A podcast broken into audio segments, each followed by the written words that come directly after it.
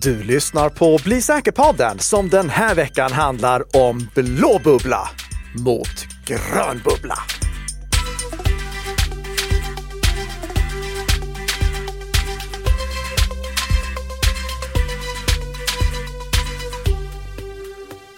Om någon av oss hade fått en grön bubbla, hade vi varit vänner då?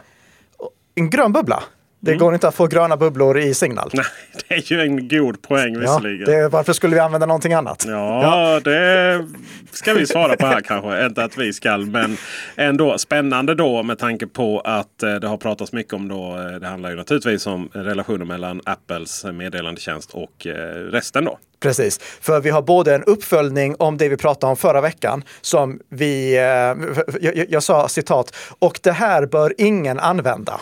Men det sa jag innan det sen kom ett avslöjande som visade att det här var ännu värre än vad jag trodde. Och sen ska vi prata om att Apple tillkännagav på eftermiddagen efter att vi hade spelat in förra avsnittet att de kommer stödja RCS. Vi kommer gå igenom vad det innebär för er möjlighet att kommunicera säkert. Men Peter, vad är det för dag när vi spelar in det här och vad är det för dag när det här släpps? Mm, det är alltså den 22 november. eh, Det vi står här, här och nu och spelar in det härligt här i våra blåa bubblor.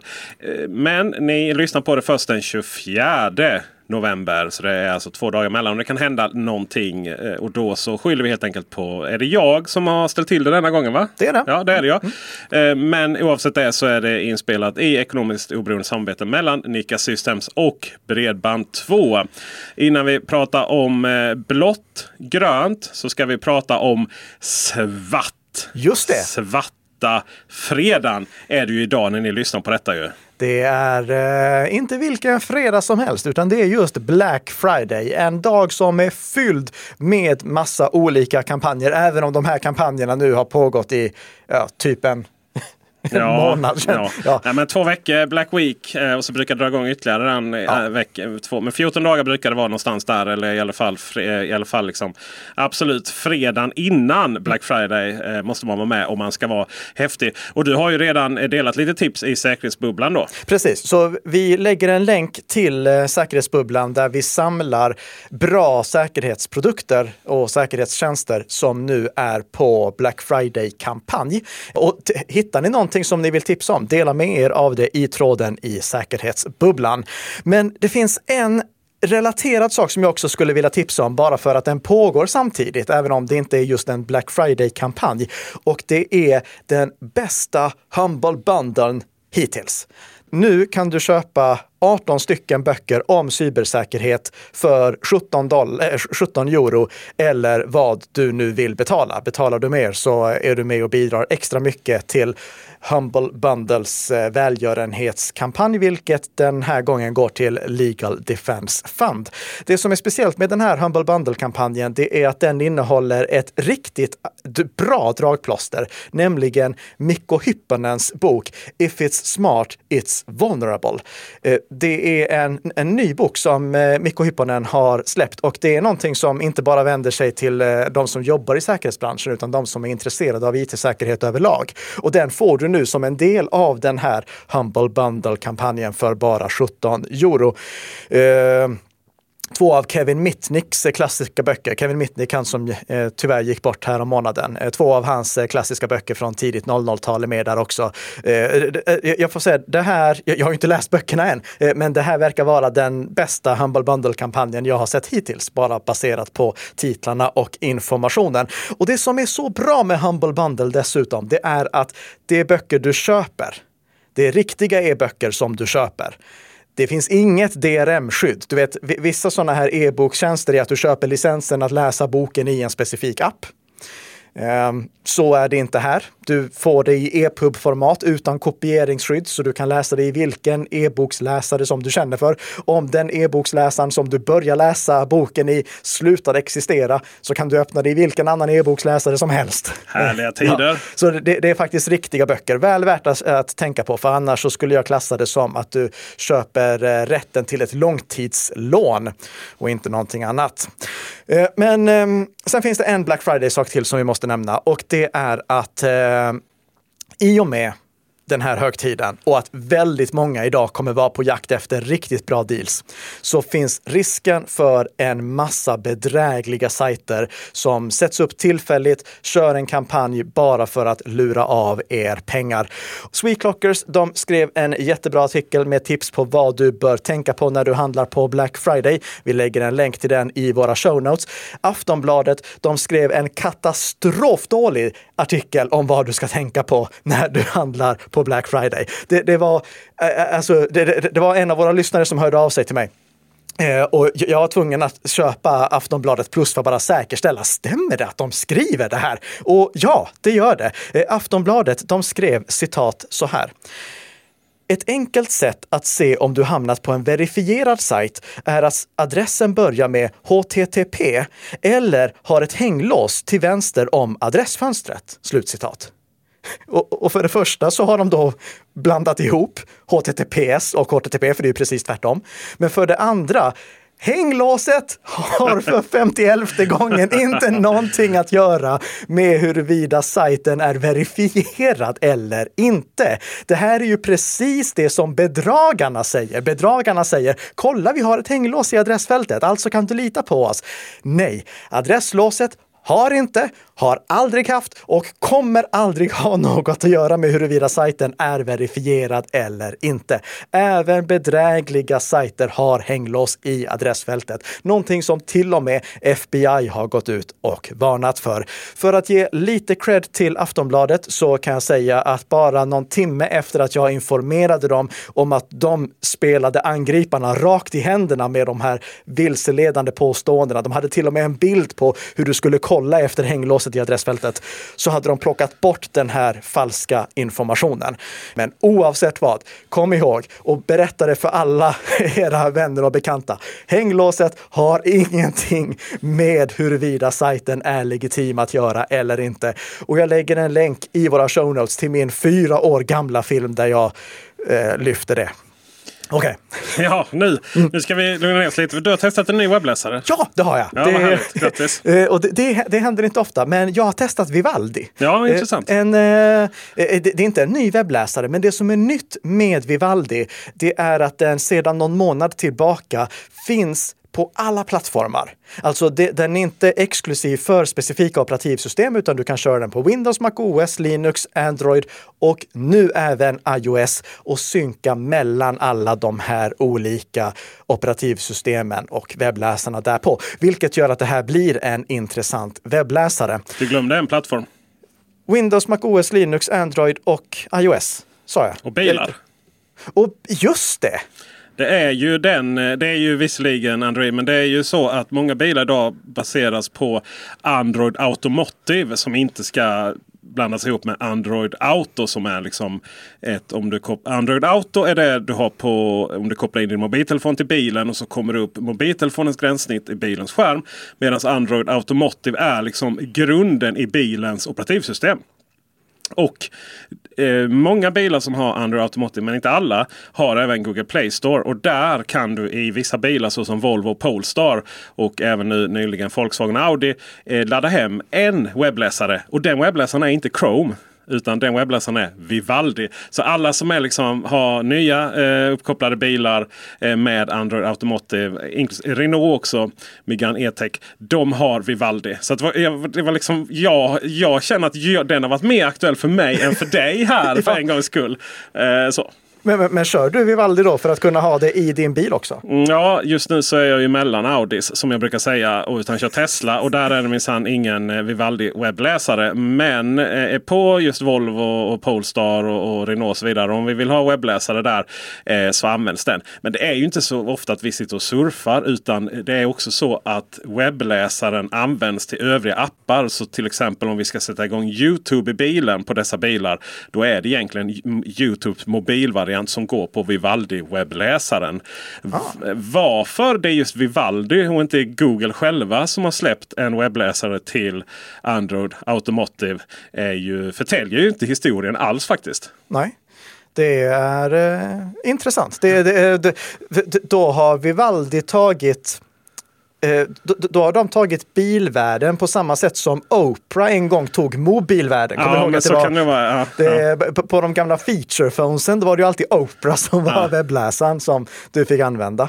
Eh, och, och, och, faktum är, Vivaldi, det är alltså gamla Oprah-gänget. Eh, Oprah har sålts av och hela gamla Oprahs webbläsarrenderingsmotor är borta. Eh, men gänget som var med och grundade Oprah, de har nu startat Vivaldi och eh, börjat erbjuda Vivaldi-webbläsaren då, som är en Chromium-webbläsare. De tar Chromium-grunden och så lägger de på sina egna saker, precis som Edge och eh, eh, Brave och, och även Oprah för den delen.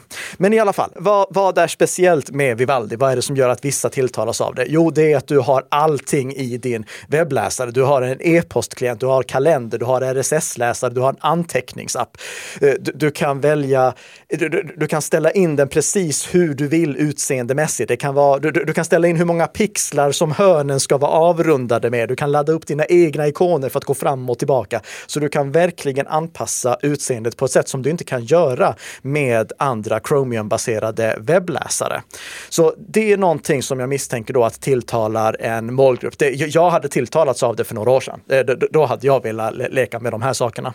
Sen så får jag säga att jag uppskattar den första frågan som du får när du öppnar Vivaldi, nämligen vill du inte blockera någonting? Vill du blockera spårare eller vill du blockera både spårare och annonser? För här är det ju vissa som föredrar blockera både annonser och spårare medan jag föredrar att bara blockera spårare. Så väldigt snyggt att de har det sättet. Hur många annonser ser du när du blockerar spårare då? Eh, det är inte jättemånga annonser, Nej. men jag ser annonser på de webbplatser där det inte är spårningsnätverk som ligger bakom annonserna som visas.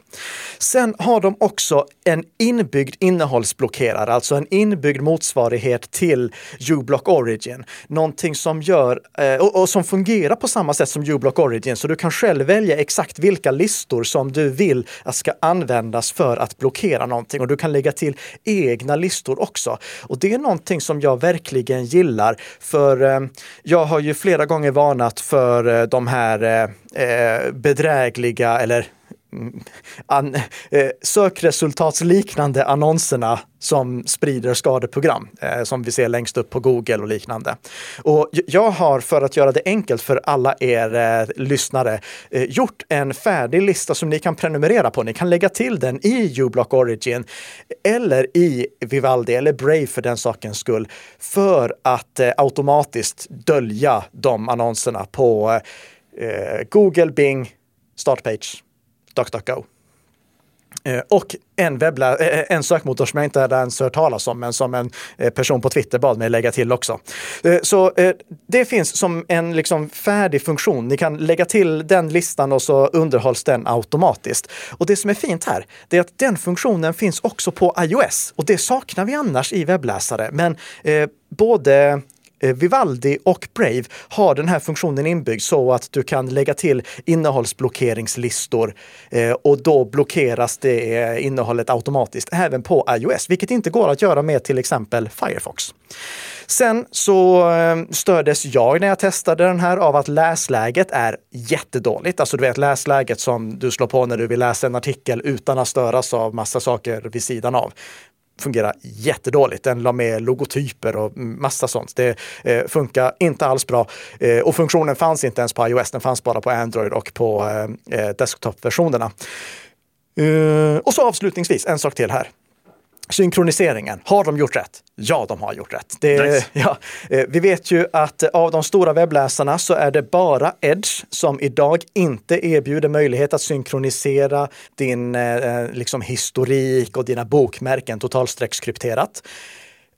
Vivaldi erbjuder också totalstreckskrypterad synkronisering. Du skapar ett konto, du har stöd för tvåfaktorsautentisering och du kan välja att lägga till ett extra lösenord för att kryptera datan du skickar. Alltså du har ett lösenord för att logga in på ditt konto och sen ett annat lösenord för att kryptera din data. Det är lite omständligt tycker jag. Det är inte så användarvänligt. Det var så Proton funkade en gång i tiden också.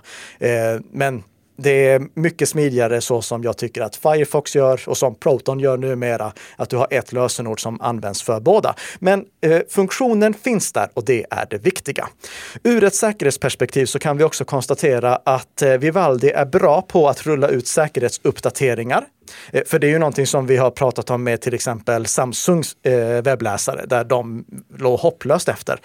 Eh, men eh, Vivaldi, de, eh, de, de kör inte alltid den senaste versionen av Chromium, men de kör underhållna versioner av Chromium och de är snabba på att släppa uppdateringarna. Det, jag kollade tillbaka historiskt hur lång tid det tog mellan att Chromium släppte en uppdatering och att Vivaldi släppte en ny version av sin webbläsare baserad på den nya Chromium-grunden. Två till tre dagar låg det på. Eh, det är helt okej. Okay. Eh, helt okej, okay. ingenting att klaga på där. Men då har vi de två stora frågorna som kvarstår, nämligen 1. varför har de inte öppen källkod? För det är någonting som flera har kritiserat dem för. Varför har ni inte öppen källkod? Och för det första, merparten av källkoden är öppen. Chromium-grunden har ju öppen källkod. Men Eh, Vivaldi har valt att bara bibehålla då Chromium som öppen källkod och det som de har lagt till eh, i Chromium funktionalitetsmässigt, till exempel eh, anteckningslösningen, det är också öppen källkod. Men själva gränssnittet, gränssnittet för eh, eh skrivbordsapplikationen, den är inte öppen källkod, men det är i gengäld bara HTML, JavaScript och CSS. Så det är granskningsbar källkod. Så ur ett säkerhetsperspektiv är det inte problematiskt. Jag förstår att de som är verkligen eh, öppen källkodsförespråkare tycker att det är problematiskt för det förhindrar vad som går att göra med Vivaldi. Det går inte att göra en helt egen klon av Vivaldi. Men Eh, Vivaldi har i alla fall valt att göra det på det sättet. Säkerhetsmässigt så är det inte problematiskt. Men varifrån kommer pengarna? Var kommer pengarna från? Ja, för alla webbläsare, även om Google gör grundjobbet med Chromium så måste ju det här teamet som för övrigt sitter i Norge och på Island. Jaha, eh, vad kul! Ja. Ja. Eh, även där måste man äta och det är extra dyrt på Island. Det är det. Och det är Norge det. faktiskt ja, också. Ja. Och de har fina lokaler på sitt kontor i Reykjavik dessutom. Eh, så de måste få pengar någonstans ifrån. Och varifrån kommer de pengarna? Det här är ju det som gör att jag har varit skeptisk mot Brave i och med att Brave tjänar pengar på kryptovalutatrams och att marknadsföra kryptovalutor eh, via annonser då som visar, som går att stänga av. Och på VPN-tjänster som ingen borde använda som dessutom säljs till ett överpris. Men, men, det var de. Ja, ja. Vivaldi då, vad är problemet med dem? Eller är det något problem? Ja, vi ska i alla fall veta varifrån pengarna kommer. Och det är från tre ställen. För det första, sökmotorstil. I Vivaldi så inkluderar de många olika sökmotorer, till exempel DuckDuckGo, Startpage, Yahoo, Bing. Eh, tidigare Yandex också. Jag vet inte om de gör det längre efter att eh, eh, kriget i Ukraina inleddes. Men i alla fall, de har en, en mängd olika sökmotorer och Google. Och de har deals med alla de inkluderade sökmotorerna som gör att de får pengar när någon söker med någon av de här sökmotorerna, förutom Google. Så det, det är lite, eh, det, det, är samma princip som till exempel start eh, som eh, Firefox. Firefox, de har ju i princip en enda intäktsström som är nämnvärd och det är pengarna som de får från Google. Men Firefox är ju så mycket större så där, det känns konstigt att säga att Firefox är så mycket större. ja, men äh, där betalar Google också för att få synas som den förvalda sökmotorn. Så är det inte på i, i Vivaldi. Där är det bara de andra sökmotorerna som betalar. Men Vivaldi lägger ändå med Google som en valbar sökmotor Eh, Eh, för att de vet att många vill använda det. Sen så har de sponsrade bokmärken som dyker upp på startsidan när du skapar en ny tab. Du kan plocka bort dem. Och sen har de en ny funktion som heter Direct Match som också gör att de kan lägga in någon typ av affiliate-länk när du söker efter någonting i eh, adressrutan. Eh, det här har de byggt på ett integritetsvärnande vis, så ingenting läcker till någon av de här affiliate-tjänsterna om du inte klickar på en sån här direct matching-länk som då går att stänga av om du vill det och det är för övrigt inte ens tillgängligt i Sverige än. Eh, så Ja, jag får väl säga de har samma affärsmodell som Firefox har. Firefox och Mozilla, de har ju också eh, Mozilla VPN och Pocket och lite andra sådana saker. Men eh, jämfört med pengarna som de får från Google så är det väldigt litet. Så jag får säga, eh, för mig så ser det här faktiskt okej okay ut. Det, det, här verkar vara en bra alternativ Chromium-baserad webbläsare. Det som jag inte riktigt förstår är varför någon skulle vilja ha den. Nej, alltså va, vilket problem försöker man lösa då? Mer än att det är de enda som finns i bilarna. Ja, jag, jag, vet inte riktigt. Men det är absolut inget fel på den. Och om jag skulle välja en Chromium-baserad webbläsare, då hade det mycket väl kunnat vara den här. Jag, jag, kommer personligen inte välja den, men det är ju för att jag inte har uh, Firefox containers. Och jag behöver Firefox containers för att jag ska kunna arbeta. Mm, och, och det finns ingen Chromium-baserad webbläsare som erbjuder det. Eh, det är faktiskt till och med så att eh, eh, Vivaldi har svarat på varför de inte erbjuder det, för de erbjuder så mycket annat runt om i den här webbläsaren. Och när det gäller just containers, som alltså är möjligheten att vara inloggad i samma webbläsarinstans på flera konton samtidigt på samma webbplats, så säger de så här, citat på engelska. We would like to support containers, but due to peculiarities in the Chromium code, it's extremely difficult to do it. Slutcitat. Och det förklarar då varför det bara är de Firefox-baserade webbläsarna som har den här funktionen. Men eh, för andra, alltså webbläsare, det är ju så otroligt, eh, eh det, det, är ju så otroligt eh, personligt vad, vad, man föredrar. Det finns de som inte tycker att den där Firefox container-funktionen fyller någon som helst roll. Eh, och då kan jag bara säga, är eh, Vivaldi någonting som eh, du skulle kunna säga att det här är helt okej okay att använda? Absolut. Det är, jag, jag ser inget fel på Vivaldi. Men inte så mycket mer heller. Nej, så Nej. är det. Och nu ska vi då prata om saker som inte är okej okay att använda överhuvudtaget. Med liksom dubbel eh, ja. inte okej. Okay. Först var det inte okej okay utifrån ett principiellt perspektiv förra veckan. Och nu så är det inte okej okay utifrån något perspektiv. Nej. Förra veckan då pratade vi om hur Nothing hade börjat samarbeta med Sunbird för att erbjuda en brygga som kopplade ihop deras Android-mobiler med Apples iMessage-system. Och jag sa eh, citat, och det här bör ingen använda. Och huvudskälet till det, det var att eh, det ju då ledde till, eh, och om du skulle använda det så betyder det att du var tvungen att lämna över ditt, eh, åtkomsten till ditt Apple ID med allt annat som är kopplat till ditt Apple-ID till de här tjommarna. Och Eh, Eh, jag poängterade också att det var inte bara din information som då kunde riskera att läcka utan även de som du pratade med eh, för att det skulle vara möjligt att, eh, alltså de som drev den här tjänsten, de skulle kunna kapa anslutningen och se vad är det egentligen ni skickar fram och tillbaka. Och det trots att det på deras webbplats faktiskt stod så här, citat på engelska. Are my messages secure? Yes. Nothing chat is built on Sunbird's platform and all chat messages are end-to-end -end encrypted, meaning neither we nor Sunbird can access the messages you are sending and receiving. Slutcitat. Alltså, är mina meddelanden säkra? Ja! Nothing Chats bygger på Sunbirds plattform och alla meddelanden är totalstreckskrypterade, så det betyder att varken vi eller Sunbird kan se meddelandena som du skickar eller tar emot. Allt det där är ju lögn! Det visste vi inte när vi spelade in förra veckans avsnitt. Mm. Men nu har några reverse engineers hos eh, text.com eh, granskat den här lösningen. Och det är bland det sämsta som världen har skådat. Alltså det, det, det som jag tyckte var, det här är principiellt fel. De har gjort alla fel som finns i skolböckerna. Alltså, det, det är så fel det kan bli. Eh, till exempel så skriver eh, reverse-engineerarna så här, citat på engelska. If an attacker compromises any point along our network pi pipeline between the application and the aforementioned express server, our JWT can become compromised and an attacker will gain access to the information we have entrusted to Sunbird slash nothing chats. Slutcitat.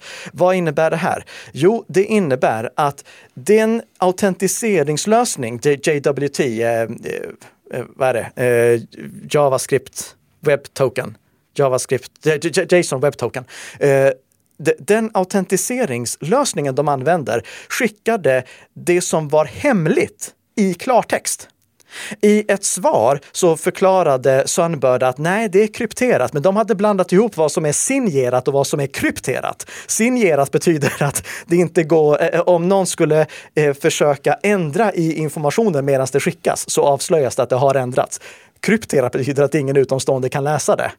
Men här har då alltså de byggt en lösning som gör att de skickar en hemlighet i klartext, vilket innebär att om det skulle vara så att du sitter på ett publikt wifi-nät och någon kapar din anslutning där, eller ifall eh, eh, någon lyckas eh, kapa någon av de anslutningar som sker inne i själva det här Sunbird-systemet med alla de lösningar som de använder. Ni kan läsa mer om exakt hur det är uppbyggt i eh, bloggartikeln som vi länkar till.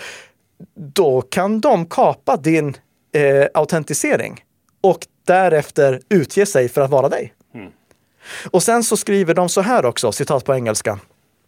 When you send a message using Sunbird or Nothing Chats, the data relating to your message, including the contact information, message contents, and attachment URLs, are sent to Sunbird's Sentry, a debugging platform, which can then be viewed by authorized parties within the company. Slutcitat. Alltså, när du skickar ett meddelande, då lagras en kopia av det meddelandet, eller en kopia i alla fall går via den här Sentry-lösningen som används för debugging. Och där ingår vem du skickar det här till, vad det är för innehåll och, eh, eh, eller förlåt, message contents, inte bara vad det är för innehåll, innehållet och eh, bilagor. Så att de som driver tjänsten kan se det. Alltså raka motsatsen till det som Nothing själva påstår. Eh, Sunbird, de eh, försvarar sig med att ja, men vi är ISO 27001 certifierade. Eh, det har ingenting med saken att göra. ISO 27001 är det ledningssystem som organisationen ska använda för att arbeta på ett it-säkert sätt. Men det säger ju ingenting om hur, hur deras produkt funkar. Det, det betyder att de har eh, de har rutinerna, de har dokumentationen. De har sina permar stående. Ja, exakt. De har sina permar. Och det, det, Bra att ni har permarna. Gör så som ni har sagt att det ska funka. Eh, och det här, det är alltså eh, eh, jag hade inte kunnat föreställa mig att det var så här illa. Nu har Nothing pausat utrullningen av den här tjänsten. De har tagit bort beta-appen från Google Play och de säger citat på engelska. We have removed the Nothing Chats beta from the Play Store and will be delaying the launch until further notice to work with Sunbird to fix several bugs. We apologize for the delay and will do right by our users. Slutcitat. Alltså, vi har tagit bort Nothing Chats beta-appen från Google Play och vi pausar lanseringen eh, tills vi har rätt ut eh, de här buggarna med eh, Sunbird. Several bugs, flera buggar med Sunbird det här är inte flera buggar. Det här är ett systematiskt fel. Det, alltså, det finns inga buggar att rätta som kan åtgärda det här. Det är bara att slänga. Det, det, det, det är fel från början. Det är inte värt att bygga vidare på. Släng det. Nuff. Jag tror att många kalibrerar sin tillitsribba eh, med Nothing. Jag tror att de har ganska, de har ganska hög svansföring här. Så deras trovärdighet har fått en liten törn det var nog väldigt milt uttryckt. Alltså, vi, vi, kan ju säga som så här. Nothing, nothing gick i god för att det här var en bra lösning. Mm. Det, det, var inte så att de bara hade, eh, vi tipsar om den här eh, tjänsten i ett blogginlägg eller någonting sånt. Det här var någonting som de själva ville börja erbjuda. Och det vi vet om Nothing nu, det är att de inte gör någon som helst granskning av det som de jobbar med. Eh, eh, alltså, det, det, det, finns ingen väg tillbaka för Nothing efter det här. Nothing är körda. Det, de går inte att lita på överhuvudtaget. Det, eh, alltså, Okej, okay, vi kan ge dem den här femårsperioden att förbättra sig så som vi så gärna ger här i Bli säker-podden. Men under fem år så är ju inte Nothing någonting som går att röra med tång. Um, men vi har lite goda nyheter också. Ja, ja. eller ja. Jag vet inte. Ja, är de så goda? Vi, vi, vi har lite nyheter. eh, nämligen att Apple äntligen hoppar på RCS-tåget. Eh, Google har ju under många år eh, försökt få Apple till att börja stödja RCS också, alltså den meddelandelösning som Google har förespråkat och som är en standardlösning. Och eh, förra torsdagen, då meddelade Apple efter att vi hade spelat in veckans podd så här i ett eh, citat de gav till TechRadar. Later next year, we'll be adding support for RCS Universal Profile, the standard as currently published by the GSM Association. We believe the RCS Universal Profile will offer better interoperability experience when compared to SMS or MMS. This will work alongside iMessage, which will continue to be the best and most, uh, most secure messaging experience for Apple users. Slut citat. Och vad innebär detta då? Jo, det innebär att nästa år, då kommer Apple äntligen börja erbjuda möjligheten att skicka RCS-meddelanden också. Och då kan, eh, alltså med, med RCS, det, det, är då som du får möjlighet att skicka eh, du, eh, du, du kan skicka sådana här vad, vad heter det, reaktioner. Ja, just det. Tumme upp ja, och ja. hjärta och sånt här. Exakt. Istället för att det, hela meddelandet kommer eh, citerat och sen så blir det något ja. sådär. Användaren har gillat liksom. Exakt. Ja. Eh, du får läskvittorna så se när någon har eh, läst ditt meddelande. Du får skrivindikatorer och det här fungerar då mellan Android och iOS. Det är inte exkluderat till ena operativsystemet. Men notera, det här innebär inte att Apple byter till RCS, Nej. utan det här innebär att meddelandeappen i iOS har stöd eller får stöd för RCS så att den stödjer sms, MMS, RCS och iMessage. Eh, bara för att snabbt jämföra de här. Sms, det är ju den här gamla klassiska lösningen där du bara kan skicka text, 160 tecken. Eh, om du inte vad var det? Var det Nokia 3210 eller 3310 som var först med att du kunde Skicka fler sms som sattes ihop? Exakt. Ja, så du kunde skicka längre meddelanden än eh, 160 tecken. Eh, MMS, det var uppföljaren där du också kunde skicka multimedia, även om det var multimedia som var komprimerad med en potatis. Så det såg fruktansvärt ut. Ja, det. Det är väl... Frimärksstora bilder. ja, det är ju fortfarande så när man skickar bilder mellan Android och iPhone att de blir väldigt lågupplösta. Men det det är väl där jag tror vi har den största fördelen nu, att det kommer helt plötsligt bli bättre marknaderna. Ja, precis. För jag, jag, tror inte att det här kommer lösa problematiken när det kommer till gruppkonversationer. För att det, då, då, blir det ju fortfarande att det blandas två olika protokoll. Eh, Apple har inte meddelat hur det kommer lösas. Eh, så det, det, är nog framförallt när du skickar media eller när du vill chatta med en annan användare som har Android som du då får nytta av att du kan skicka RCS-meddelanden till honom eller henne. Jag vill också poängtera att Apple inte av det här uttalandet att döma kommer att stödja totalstreckskrypterat RCS. För RCS i sig är inte totalstreckskrypterat, utan som vi pratat om tidigare så har Google i sin meddelandeapp lagt eh, en, ett krypteringslager. De, de har eh, lagt signalprotokollets krypteringsmetod ovanpå RCS så att de krypterar och hanterar allting med hjälp av signalprotokollet och skickar de här meddelandena med hjälp av RCS. Det här är inte någonting som Apple verkar gå in på, utan de verkar gå in på grundversionen av RCS utan eh, Googles extra totalstreckskryptering ovanpå, vilket innebär att alla RCS-meddelanden som skickas mellan iPhone och Android går i läsbart och icke totalstreckskrypterat skick. Eh, alltså, det, det, går inte att avlyssna av vem som helst, men det är ändå så att operatörerna kan se det. Och apropå operatörerna, när Google lanserade RCS, då var det ju svårt för användare att börja använda det för att det förutsatte att operatörerna hade lagt till stöd för RCS. Om operatören inte stödde det, då gick det inte att skicka eller ta emot RCS-meddelanden. Google tröttnade på att operatörerna var så långsamma och började därför erbjuda sin egen RCS-lösning som heter Jibe Cloud. Och vad jag förstår av Apples uttalande så kommer de inte sätta upp någon egen sån här motsvarighet till Jive Cloud, utan de kommer förlita sig på operatörerna, vilket, vilket innebär att det här i så fall bara blir tillgängligt för de abonnenter som har en operatör som stödjer RCS. Och i, i Sverige så vet jag att Telia, Tele2, Telenor stödjer det. Jag sökte precis innan vi gick in här eh, för att spela in efter RCS på Tres webbplats, men jag hittade ingenting om det där. Så eh, det här, ett steg i rätt riktning.